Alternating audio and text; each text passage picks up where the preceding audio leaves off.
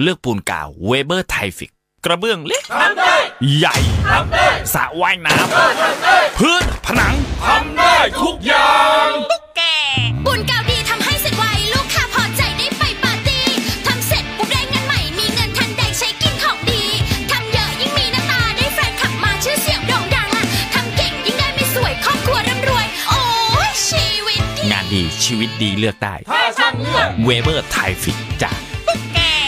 ออฟฟิศยุคใหม่ อุปกรณ์ต้องล้ำ ธุรกิจต้องไม่ตกยุค HP นี่แหละ ใช่เลย ปรินเตอร์ HP มาพร้อมเทคโนโลยี PageWide ช่วยประหยัดค่าไฟลงกว่าครึ่ง พิมพ์ไวไร้กลิ่น ไร้ฝุ่น พร้อม solution ทันสมัย ช่วยให้ธุรกิจคล่องตัวด้วย BIOS ที่ซ่อมแซมตัวเองได้ พร้อมระบบรักษาความปลอดภัย ป้องกันการโจมตีทางไซเบอร์ ครบจบในเครื่องเดียว ต้องปรินเตอร์ HP สนใจโทร 02 021 5559 หรือ Search HP Smart MFP เพิ่มพลังให้เครื่องยนต์ของคุณ ตอบสนองทุกการขับเคลื่อนอย่างสูงสุด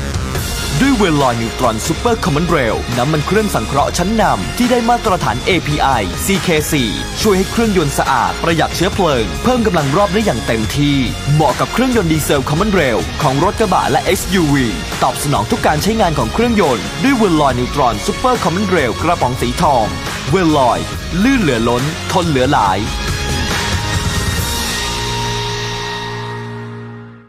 เจาะลึกข่าวเด่น วิเคราะห์เรื่องดัง พร้อมกรุยทางการค้า การลงทุน ตลาดอาเซียนและทั่วโลก ในแง่มุมที่คุณไม่รู้มาก่อน กับผู้เชี่ยวชาญตัวจริง อดุลโชตนิสากร ทุกวันจันทร์ถึงศุกร์เวลา9โมง45 ถึง 10 โมง ในรายการ Global ASEAN ทางมิติข่าว 90.5 Smart News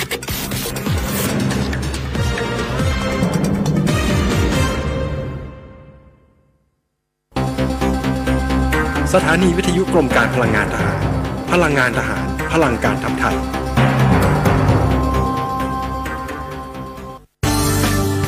รายการ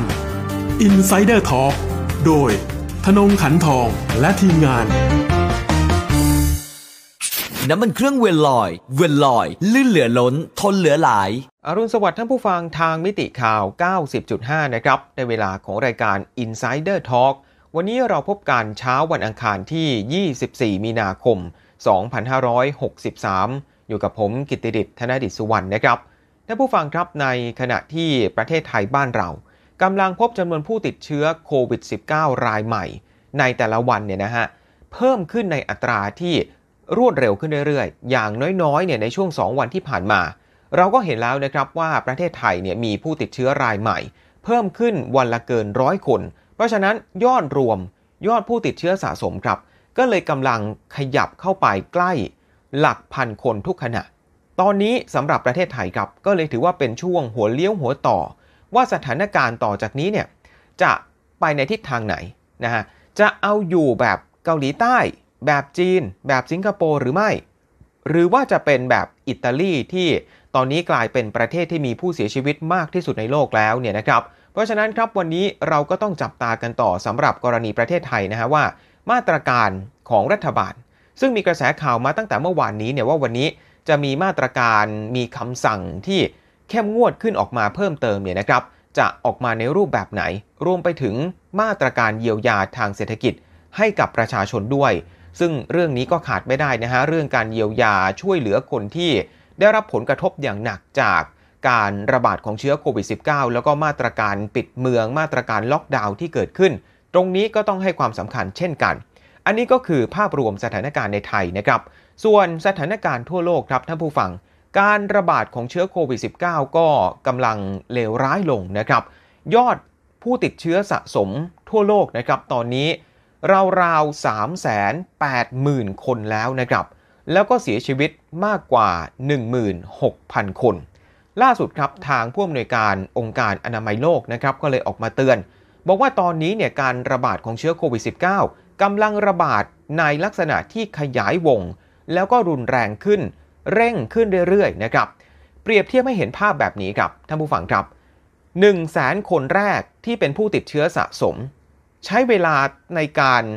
ค่อยๆ เก็บทีละคน 2 คน แล้วก็ค่อยๆ เพิ่มขึ้นไปเนี่ยนะฮะจนครบ 1 0 0 0 0แสนคนแรก ใช้เวลา 67 วัน แต่ปรากฏว่า จากแสนแรก ไปจนถึงแสนที่ 2สำหรับผู้ติดเชื้อสะสม ใช้เวลาแค่ 11 วันครับท่านผู้ฟังเห็นไหมฮะแสนแรก 67 วัน แสนที่ 2 11 วัน แล้วที่น่าตกใจที่สุดก็คือว่า แสนที่ 3 นี่สิฮะ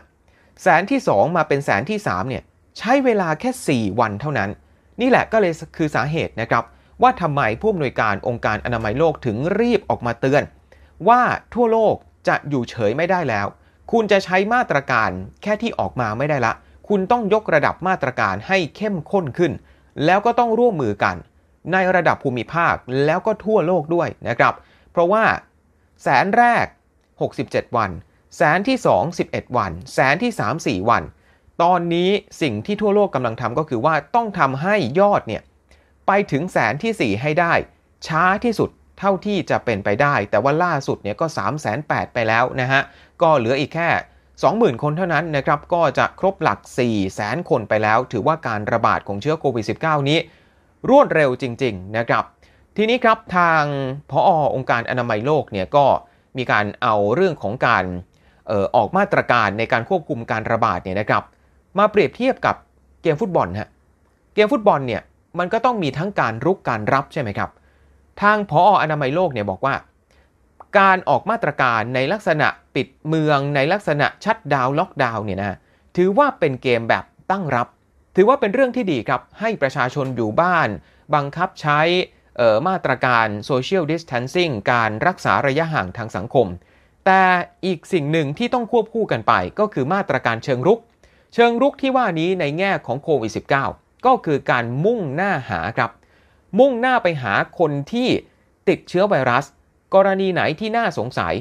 เจอใครที่น่าสงสัยที่เข้าข่าย ก็ต้องรีบตรวจหาเชื้อให้ได้เร็ว แล้วก็มากที่สุด จากนั้นแยกกักกันคนเหล่านั้นไม่ให้มีความเสี่ยง ไปแพร่เชื้อให้คนอื่นต่อ รวมไปถึงคนที่มีการสัมผัสใกล้ชิดก็ต้องไปตามหาจนพบ แล้วก็กักกันคนเหล่านั้นเช่นกัน อันนี้ก็คือมาตรการในเชิงรุก อนามัยโลกก็เลยบอกว่าตอนนี้ทั่วโลกครับต้องมีทั้งเชิงรุก แล้วก็เชิงรับสอดคล้องกันไป อันนี้ก็คือสถานการณ์ทั่วโลกนะครับท่านผู้ฟัง เมื่อวานนี้รายการของเราครับ พูดถึงกรณีของ 2 ประเทศในยุโรปไปแล้ว ที่เอามาเปรียบเทียบกันได้อย่างน่าสนใจ ก็คืออิตาลีกับเยอรมนีใช่ไหมครับ วันนี้ครับรายการ Insider Talk ของเรา จะมาพูดถึงอีกหนึ่งประเทศที่ ถือว่าตอนนี้สถานการณ์ก็น่าเป็นห่วงจริง ๆ ครับ นั่นก็คือสหรัฐอเมริกา ประเทศมหาอำนาจยักษ์ใหญ่ การพบผู้ติดเชื้อโควิด -19 เนี่ยพบค่อนข้างช้ากว่าประเทศอื่นเขานะฮะ ค่อยๆ พบทีละนิดทีละนิด แต่ปรากฏว่าในช่วงไม่กี่สัปดาห์ที่ผ่านมาเนี่ยจำนวนผู้ติดเชื้อสะสมในสหรัฐนะครับ เพิ่มขึ้นอย่างก้าวกระโดด ล่าสุดมีผู้ติดเชื้อสะสมในสหรัฐ มากเป็นอันดับที่ 3 ของโลกแล้วนะครับ รองแค่ประเทศจีน แล้วก็ประเทศอิตาลีเท่านั้น อย่างยอดสะสมตอนนี้ของสหรัฐนะครับอยู่ที่ประมาณ 42,000 คน แล้วก็เสียชีวิตประมาณเกือบเกือบ600 คน ในช่วง 24 ชั่วโมงที่ผ่านมาสำหรับสหรัฐ เป็นครั้งแรกนะครับที่มีผู้เสียชีวิตเกิน 100 คนในวันเดียว ประเทศไทยเนี่ยพบผู้ติดเชื้อ เกินร้อยคนในวันเดียวก็ว่าน่าตกใจแล้ว แต่ที่สหรัฐตอนนี้คือ พบผู้เสียชีวิตนะฮะเกิน 100 คนในวันเดียวครับ ตอนนี้การระบาดของเชื้อโควิด -19 ในสหรัฐไม่ได้มีการแยกพื้นที่แบบมีการระบาดแค่จุดนั้นจุดนี้แล้วนะฮะ คือที่สหรัฐตอนนี้กระจายไปครบเลยฮะ ทั่วทั้ง 50 รัฐ แล้วก็ลามไปถึงบรรดาดินแดนพ้นทะเลของสหรัฐด้วยนะครับ แล้วก็รวมไปถึงเมืองหลวงอย่างกรุงวอชิงตันดีซีที่เป็นเขตปกครองพิเศษคือไปครบจริง ๆ ในจำนวนนี้เนี่ยที่มากที่สุดนะครับสำหรับสหรัฐอเมริกาอยู่ที่รัฐนิวยอร์กครับ รัฐนิวยอร์กรัฐเดียวเนี่ยจากผู้ติดเชื้อสะสมในสหรัฐเมื่อสักครู่ผมบอกไปประมาณ 42,000 คนใช่ไหมครับ ที่นิวยอร์กรัฐเดียว มีผู้ติดเชื้อมากกว่า 20,000 คนครับ อย่างในรอบ 24 ชั่วโมงที่ผ่านมาที่นิวยอร์กที่เดียวนะฮะ มีผู้ติดเชื้อเพิ่มขึ้นถึง 5,700 คน แล้วก็ผู้เสียชีวิตสะสมตอนนี้ที่นิวยอร์กนะครับ อยู่ที่ประมาณ 160 คน เพราะฉะนั้นตอนนี้เนี่ยการจัดสรรทรัพยากรสัพพกำลัง บุคลากรต่างๆ ก็ถือว่าเป็นอีกหนึ่งความท้าทายสำหรับสหรัฐเป็นประเทศใหญ่ครับ กว้างใหญ่ไพศาลมีประชากร 300 กว่าล้านคน จะทำยังไงให้มีการจัดสรรทรัพยากรให้ตรงกับจุดมากที่สุด จุดที่มีการระบาดหลักๆ ตอนนี้เนี่ยก็มีอยู่ 4-5 จุดนะครับ ไม่ว่าจะเป็นที่รัฐนิวยอร์กที่บอกไป มีที่แคลิฟอร์เนีย มีที่รัฐวอชิงตันนะครับ ซึ่งเป็นจุดแรกเลยที่พบการระบาด พบผู้ป่วยคนแรก แล้วก็ก่อนหน้านี้มีผู้เสียชีวิตรายแรกนะครับ ทีนี้ครับ ในสหรัฐอเมริกาเองก็ต้องทำความเข้าใจว่าการปกครองของเขาเนี่ยเขาแยกกันในลักษณะของ เอ่อ federal state นะครับแล้วไหนจะย่อยไปในลักษณะของ district แล้วก็ city อีก คือสำหรับประธานาธิบดีโดนัลด์ทรัมป์เขาก็มีอำนาจนะครับในการออกเอ่อเซ็นลงนามกฎหมาย หรือว่าออกคำสั่งในลักษณะของ federal หรือว่าส่วนกลาง ในขณะที่ในทางปฏิบัติจริง ๆ แล้วเนี่ยในการประกาศปิดเมืองในการประกาศล็อกดาวน์เนี่ยส่วนใหญ่จะเป็นอำนาจหน้าที่ของผู้ว่าการรัฐ หรือว่าเป็นการปกครอง ในระดับแต่ละรัฐมากกว่านะครับ แล้วก็รวมไปถึงบางที่เนี่ยอาจจะปิดแค่บางเมือง ในรัฐนั้นก็เป็นไปได้ ไม่ได้ปิดทั่วทั้งรัฐนะครับ เฉพาะพื้นที่ที่มีความเสี่ยงหรือว่าเป็นจุดศูนย์กลางการระบาดของรัฐนั้น อย่างเมื่อสัปดาห์ที่แล้วครับนะฮะหลังจากที่ทรัมป์เนี่ยพยายามพูดถึงกรณีการระบาดของโควิด -19 เนี่ยเหมือนกับเป็นเรื่องที่ไม่ได้ใหญ่อะไรในสหรัฐก็มีผู้ติดเชื้อแค่ไม่กี่คน เดี๋ยวพอถึง ฤดูใบไม้ผลินะครับสักเดือนเมษาพฤษภาเดี๋ยวเชื้อไวรัสก็หายไปเอง เหมือนกับเป็นเชื้อตามฤดูกาลไม่ต้องกลัวอะไรแบบนั้น แต่ปรากฏว่าในช่วงเนี่ยฮะหนึ่งถึงสสัปดาห์ที่ผ่านมาพบผู้ติดเชื้อในสหรัฐพุ่งสูงขึ้น จนน่าตกใจ ในที่สุดทรัมป์เอง จากที่เคยเขาเรียกว่าไปดาวเพลย์นะฮะไปทำให้สถานการณ์มันดูแบบรุนแรงน้อยกว่าความเป็นจริงเนี่ยสุดท้ายทรัมป์ก็ต้องยอมรับความจริงนะครับว่าตอนนี้ เชื้อไวรัสได้มาถึงแผ่นดินสหรัฐแล้ว แล้วก็ระบาดไปทั่วทั้งประเทศแล้วนะครับ จะไปปฏิเสธความจริงแบบเดิมไม่ได้ แล้วก็จะมัวแต่ไปเรียกว่า Chinese ไวรัส จะไปเรียกว่าไวรัสจีน จะไปทำเรียกว่าสงครามน้ำลาย ไปทำสงครามสื่อ ระหว่างสหรัฐกับจีนอย่างเดียวไม่ได้แล้วตอนนี้คุณต้องหันมาโฟกัส เรื่องวิกฤตในประเทศนะครับเพราะว่าสหรัฐเองตอนนี้ มีวิกฤตเกิดขึ้นครับ ขนาดเป็นมหาอำนาจ ขนาด ระบาดช้ากว่าประเทศอื่นเขายังเตรียมตัวไม่ทัน คนวิพากษ์วิจารณ์รัฐบาลของทรัมป์เยอะนะครับว่า ก็เพราะว่ามัวแต่ไปทำให้เรื่องเนี่ยมันดูไม่น่าตกใจในตอนแรกไงคุณไม่ยอมเตรียมตัวไงไม่คิดว่าเหตุการณ์อย่างที่เกิดขึ้นในจีน เหตุการณ์อย่างที่เกิดขึ้นในยุโรปเนี่ยจะมาเกิดขึ้นในสหรัฐ และวันนี้มันเกิดขึ้นจริง ปัญหามันก็เลยเกิดขึ้นครับ หลายพื้นที่เลยที่มีการระบาดหนักๆตอนนี้หน้ากากไม่พอ ชุดตรวจหาเชื้อไม่พอ แล้วก็ เครื่องช่วยหายใจก็ไม่พอด้วยนะครับ อย่างที่นิวยอร์กที่ผมบอกไปว่า พบผู้ติดเชื้อสะสมมากที่สุดมากกว่า 20,000 คนเนี่ยผู้ว่าการรัฐนิวยอร์กบอกเลยนะฮะว่า เหลือเวลาอีกประมาณไม่เกิน 2 สัปดาห์ เดี๋ยวเครื่องช่วยหายใจ อุปกรณ์การแพทย์สำคัญสำคัญเนี่ยขาดแน่นอน อันนี้ยังไม่นับเรื่องบุคลากรอีกนะฮะที่บุคลากรก็ต้องมีเหนื่อยล้าใช่ไหมครับ แล้วบุคลากรถ้าเกิดไปเจอกับผู้ติดเชื้อมา ถาโถมมากขึ้นมากขึ้น ก็ย่อมรับไม่ไหวนะครับ ตอนนี้นะครับในสหรัฐอเมริกาเอง ก็คือมีอย่างน้อยเนี่ยสิบกว่ารัฐฮะที่ประกาศในลักษณะของการล็อกดาวน์ทั่วรัฐ ไม่ว่าจะเป็นที่นิวยอร์กที่แคลิฟอร์เนียนะครับอิลลินอยส์คอนเนตทิคัตนิวเจอร์ซีย์แมริแลนด์ลุยเซียนาโอไฮโอเดลาแวร์มิชิแกนแมสซาชูเซตส์นะครับแล้วก็ในบางรัฐนะฮะที่เป็นการปิดในลักษณะเฉพาะบางเมือง อย่างเช่นที่เมืองแคนซัสซิตี้ในรัฐมิสซูรีนะครับ มีที่เมืองเนชวิลล์เมืองเซนต์หลุยส์เมืองฟิลาเดลเฟียนะครับแล้วก็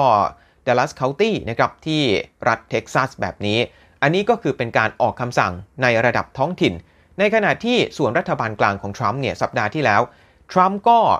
ออกเป็นเรียกว่าไกด์ไลน์หรือว่าเป็นแนวทางขอความร่วมมือกับประชาชน ไม่ได้ถึงขนาดว่าเป็นคำสั่งเนี่ยนะฮะอยากที่จะให้ กิจการต่างๆ สถานที่ที่ไม่จำเป็นต้องเปิดให้บริการก็ปิดไปก่อน เป็นเวลา 15 วันนะครับทรัมป์บอกว่าขอให้สหรัฐเนี่ยชัดดาวไปก่อน 15 วันนะครับการรวมกลุ่มของประชาชนก็ไม่อยากจะให้เกิน 10 คนนะครับแล้วก็มีการรักษาระยะห่างทางสังคม ก็เป็นมาตรการคล้าย ๆ กันกับประเทศอื่นเนี่ยนะครับ แต่ปรากฏว่าก็มีภาพให้เห็นเหมือนกัน อย่างเช่นที่ฟลอริดานะฮะที่มีกลุ่มวัยรุ่นจำนวนมาก ไปรวมตัวกันตามชายหาด หรือว่าสถานที่ท่องเที่ยวต่างๆ อันนี้ก็เป็นปัญหาที่เกิดขึ้นในหลายประเทศเหมือนกัน ออกคำสั่งอย่างเดียวไม่ได้ คุณต้องบังคับใช้ แล้วคนเองประชาชนเองเนี่ยก็ต้องมีจิตสำนึก ก็ต้องปฏิบัติตามด้วย กลายเป็นว่ากลุ่มวัยรุ่นในสหรัฐไม่น้อยครับ ก็ไม่เชื่อฟัง คิดว่าตัวเองเนี่ยแข็งแรงนะครับ ตอนนี้ทั่วโลกก็พยายามออกมาเตือนว่า คุณจะคิดว่าคนแก่เป็นกลุ่มเสี่ยงอย่างเดียวไม่ได้ ตัวคุณเองก็ต้องมีความรับผิดชอบด้วย แล้วกรณีวัยรุ่นหลาย ๆ คนเนี่ยป่วยทีหนึ่งรักษาอาจจะเป็นหลายเดือนก็ได้ ถึงแม้ว่าจะไม่เสียชีวิตก็ตามบางคน อาการหนักก็มีนะครับ ล่าสุดเองท่านผู้ฟังครับ ทางทรัมป์ก็ได้อนุมัติแล้วนะครับ เป็นงบประมาณของส่วนกลาง ไปให้ทางทหารรักษาดินแดนหรือว่า National Guard เนี่ยกระจายไปยัง 3 รัฐที่มีการระบาดหนักๆครับ ไม่ว่าจะเป็นที่แคลิฟอร์เนียที่นิวยอร์ก แล้วก็ที่รัฐวอชิงตันนะครับ มีหน้าที่ไปทำอะไรก็ไปส่งพวกยาเวชภัณฑ์ อาหารนะครับ แล้วก็ที่สำคัญก็คือเนี่ยฮะไปตั้งเหมือนกับเป็นโรงพยาบาลสนาม เพื่อเพิ่มจำนวนเตียง แล้วก็เพิ่มจำนวนอุปกรณ์ในการรองรับผู้ป่วย ก็เบื้องต้นนะฮะขีดความสามารถของ National Guard ที่ทรัมป์เนี่ยส่งไปยัง 3 รัฐนี้ มีขีดความสามารถในการสร้างโรงพยาบาลสนาม 4,000 เตียงนะครับ 2,000 เตียงก็จะอยู่ที่แคลิฟอร์เนีย รัฐใหญ่ครับ เป็นรัฐที่มีประชากรมากที่สุดของสหรัฐนะครับ แล้วก็ 1,000 เตียงอยู่ที่นิวยอร์ก แล้วก็อีก 1,000 เตียงจะอยู่ที่รัฐวอชิงตันนะครับ อันนี้ก็คืออคำสั่งล่าสุดของทรัมป์นะครับ ในขณะเดียวกัน ทรัมป์เองก็ถูกวิจารณ์ครับอีกมุมหนึ่ง คือเมื่อสัปดาห์ที่แล้วฮะ ทรัมป์เนี่ยไปลงนามให้กฎหมายฉบับหนึ่งเนี่ยมีผลบังคับใช้ กฎหมายนั้นมีชื่อว่า Defense Production Act กฎหมายนี้มีไว้ทำอะไรนะฮะกฎหมายนี้เนี่ยให้อำนาจประธานาธิบดีครับ ในการที่จะให้ไปสั่งการในช่วงเวลาวิกฤตในช่วงเวลาฉุกเฉินแบบนี้เนี่ยไปสั่งการบริษัทเอกชนที่ไหนก็ได้เลยทั่วประเทศ ให้ผลิตเป็นปริมาณมาก ซึ่งสิ่งที่คิดว่าจำเป็นต่อประเทศในตอนนั้น อย่างเช่นตอนนี้นะครับมีการระบาดของเออเชื้อโควิด -19 ใช่ไหมครับ ก็ สามารถมีคำสั่งครับ ให้บรรดาบริษัทที่พอจะมีขีดความสามารถในการผลิตเนี่ยแหละฮะอุปกรณ์การแพทย์ที่ขาดแคลนเหล่านี้ อาจจะผลิตอย่างอื่นนะฮะแต่ว่ามีขีดความสามารถหรือว่ามีเครื่องไม้เครื่องมือที่สามารถย้ายหรือว่าเปลี่ยนมาผลิตเครื่องมือที่ขาดแคลนนี้ได้เนี่ยทรัมป์มีอำนาจในการสั่งการโดยตรง ให้ผลิตแบบแมสเลยนะฮะให้ผลิตแบบวงกว้าง ผลิตแบบเต็มสัพพะกำลังนะครับ ปรากฏว่า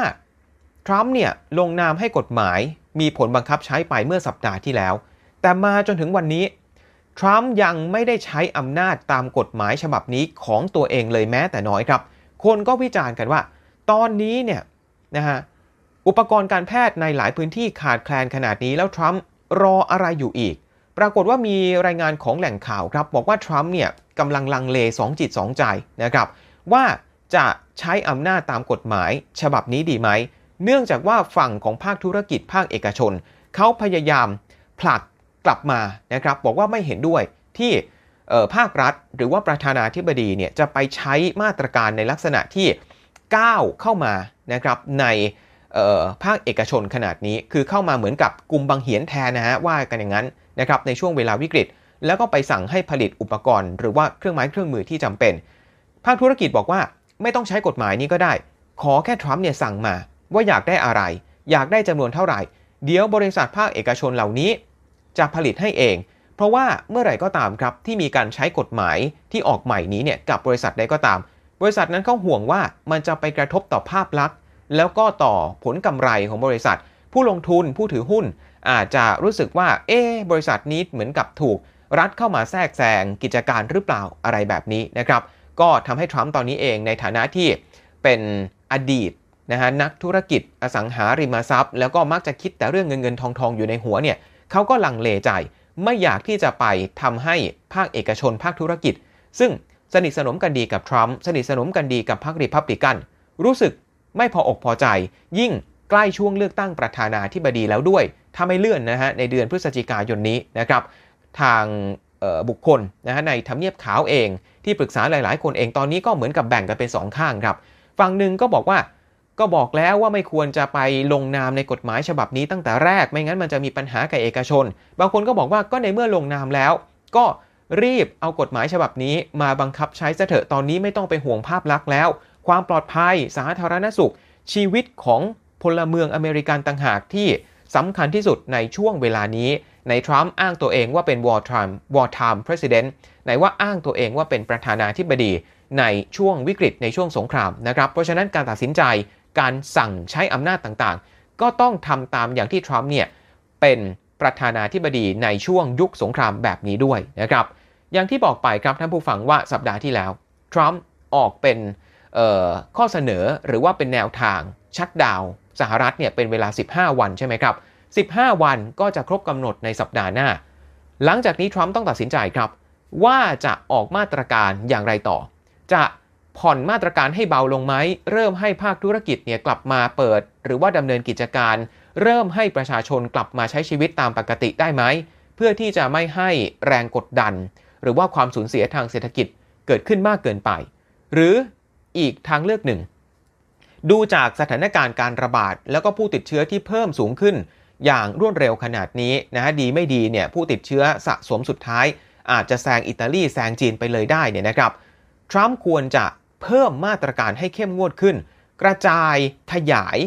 มาตรการล็อกดาวน์แค่ไม่กี่รัฐเนี่ยควรจะบังคับใช้ทั่วทั้งประเทศเลย หรือไม่อย่างไรนะครับ ล่าสุดเนี่ยมีข่าวครับท่านผู้ฟังว่าทรัมป์มีความต้องการส่วนตัวฮะที่อยากจะให้ภาคธุรกิจ หรือว่าสิ่งที่ถูกล็อกดาวน์ชัดดาวไปก่อนหน้านี้ เริ่มกลับมาเปิดกิจการตามปกติได้นะฮะเพราะว่าทรัมป์เนี่ยมองว่าตัวเองเป็นคนที่ แหมเป็นประธานาธิบดีที่พอขึ้นมารับตำแหน่งในช่วงปี 2017 มาจนถึงก่อนหน้านี้เนี่ยเศรษฐกิจในสหรัฐก็ค่อยๆดีขึ้นเรื่อยๆ GDP ก็เติบโตน่าพอใจ อัตราการว่างงานก็ต่ำเป็นประวัติการ หุ้นก็ทำนิวไฮมาเรื่อยๆเนี่ยนะครับ ทรัมป์เองก็อยากที่จะเหมือนกับรักษาภาพลักษณ์ของตัวเองตรงนี้ไว้ แต่แน่นอนครับ พอมาเจอพิษโควิดเนี่ย ทุกอย่างที่เคยสร้างมานี่คือ หายวับไปกับตาเลยนะฮะ อย่างหุ้นที่ค่อยๆ สั่งสมมาเรื่อยๆ เนี่ย ค่อยๆ ไต่ขึ้นมา ตลอด 3 ปีกว่าๆ ในการเป็นประธานาธิบดีของทรัมป์มาตอนนี้ที่เคยไต่ขึ้นมาหุ้นเนี่ยดิ่ง ทิ้งลงไปหายไปกับตานะครับ แล้วก็ไหนจะเรื่องของการว่างงานอีกที่รัฐมนตรีคลังสตีฟมานูชินเนี่ยยอมรับเลยว่าในสหรัฐอาจจะมีอัตราการว่างงานเกิดขึ้น 20-30%คนอาจจะตกงานเป็นล้านล้านคน เศรษฐกิจปีนี้ดีไม่ดีของสหรัฐ อาจจะเข้าสู่ภาวะ recession หรือว่าภาวะถดถอยนะครับ ทรัมป์ก็เลยพยายามฮะที่จะรักษาภาพลักษณ์เศษเสี้ยวที่เหลือของตัวเองที่มีอยู่เนี่ยนะฮะในการที่จะมาชูหาเสียง ตัวทรัมป์เองยังไงก็ตามจุดประสงค์สูงสุดของเขาก็คงหนีไม่พ้นการที่อยากจะมาเป็นผู้นำอยากจะเป็นประธานาธิบดีเป็นสมัยที่2เนี่ยนะครับ แต่อย่างน้อยฮะ ก็มีคนเตือนทรัมป์เหมือนกัน คนในพรรครีพับลิกัน คนในทำเนียบขาวบางคนก็เตือนว่า ประธานาธิบดีในตอนนี้เนี่ยอาจจะไม่ได้เชี่ยวชาญเรื่องของระบาดวิทยา หรือว่าสาธารณสุขขนาดนั้น ช่วยฟังผู้เชี่ยวชาญดีกว่า อย่าทึกทัก อย่าตัดสินใจไปเองนะครับ อย่างเมื่อสักครู่บอกไปคือรัฐมนตรีคลังใช่ไหมฮะ ก็เพิ่งจะให้สัมภาษณ์เมื่อสุดสัปดาห์ที่ผ่านมา บอกว่ามาตรการล็อกดาวน์เนี่ยดีไม่ดีอาจจะบังคับใช้ต่อเนื่องครับ ไม่ใช่แค่ 15 วัน อาจจะนาน 10 ถึง 12 สัปดาห์ คือยาวไปจนถึงต้นเดือนมิถุนายนก็เป็นไปได้ ซึ่งตอนนี้หลายประเทศก็ส่วนใหญ่นะฮะแนวโน้มเนี่ยการระบาดดูจะแย่ลง แล้วมาตรการที่รัฐบาลออกมาดูจะเข้มข้นขึ้น ไม่ว่าจะเป็นที่เนเธอร์แลนด์ครับไม่กี่ชั่วโมงที่ผ่านมาก็เพิ่งจะยกระดับมาตรการ ปิดเมืองล็อกดาวน์ต่อไปจนถึงมิถุนายนแล้วนะครับสำหรับเนเธอร์แลนด์ แล้วก็อังกฤษ นายกรัฐมนตรีบอริสจอนสันเมื่อสักครู่นี้นี่เองนะฮะ ก็เพิ่งจะมาถแถลง แล้วก็ยกระดับมาตรการอังกฤษแบบ ไม่ต่างจากที่อื่นในยุโรปก็คือล็อกดาวน์แล้วก็ห้ามรวมกลุ่มนะฮะในที่สาธารณะเกินกว่า 2 คน เหมือนกันกับคำสั่งมาตรการของประเทศเยอรมนีก่อนหน้านี้นะครับในเมื่อทั่วโลกเขาร่วมมาร่วมมือกันนะฮะออกมาตรการในลักษณะที่เข้มข้นแข็งขัน แล้วทรัมป์เองยังจะเชื่อใจตัวเองอยู่อีกหรือนะครับในการที่จะอยากให้เศรษฐกิจ เดินหน้าต่อไปโดยไม่ห่วงเรื่องความเป็นความตายของประชาชน ถ้าทำแบบนั้นจริงแล้วสุดท้ายเนี่ยการระบาดในสหรัฐมันเลวร้ายลงเนี่ยแล้วทรัมป์จะรับผิดชอบกับ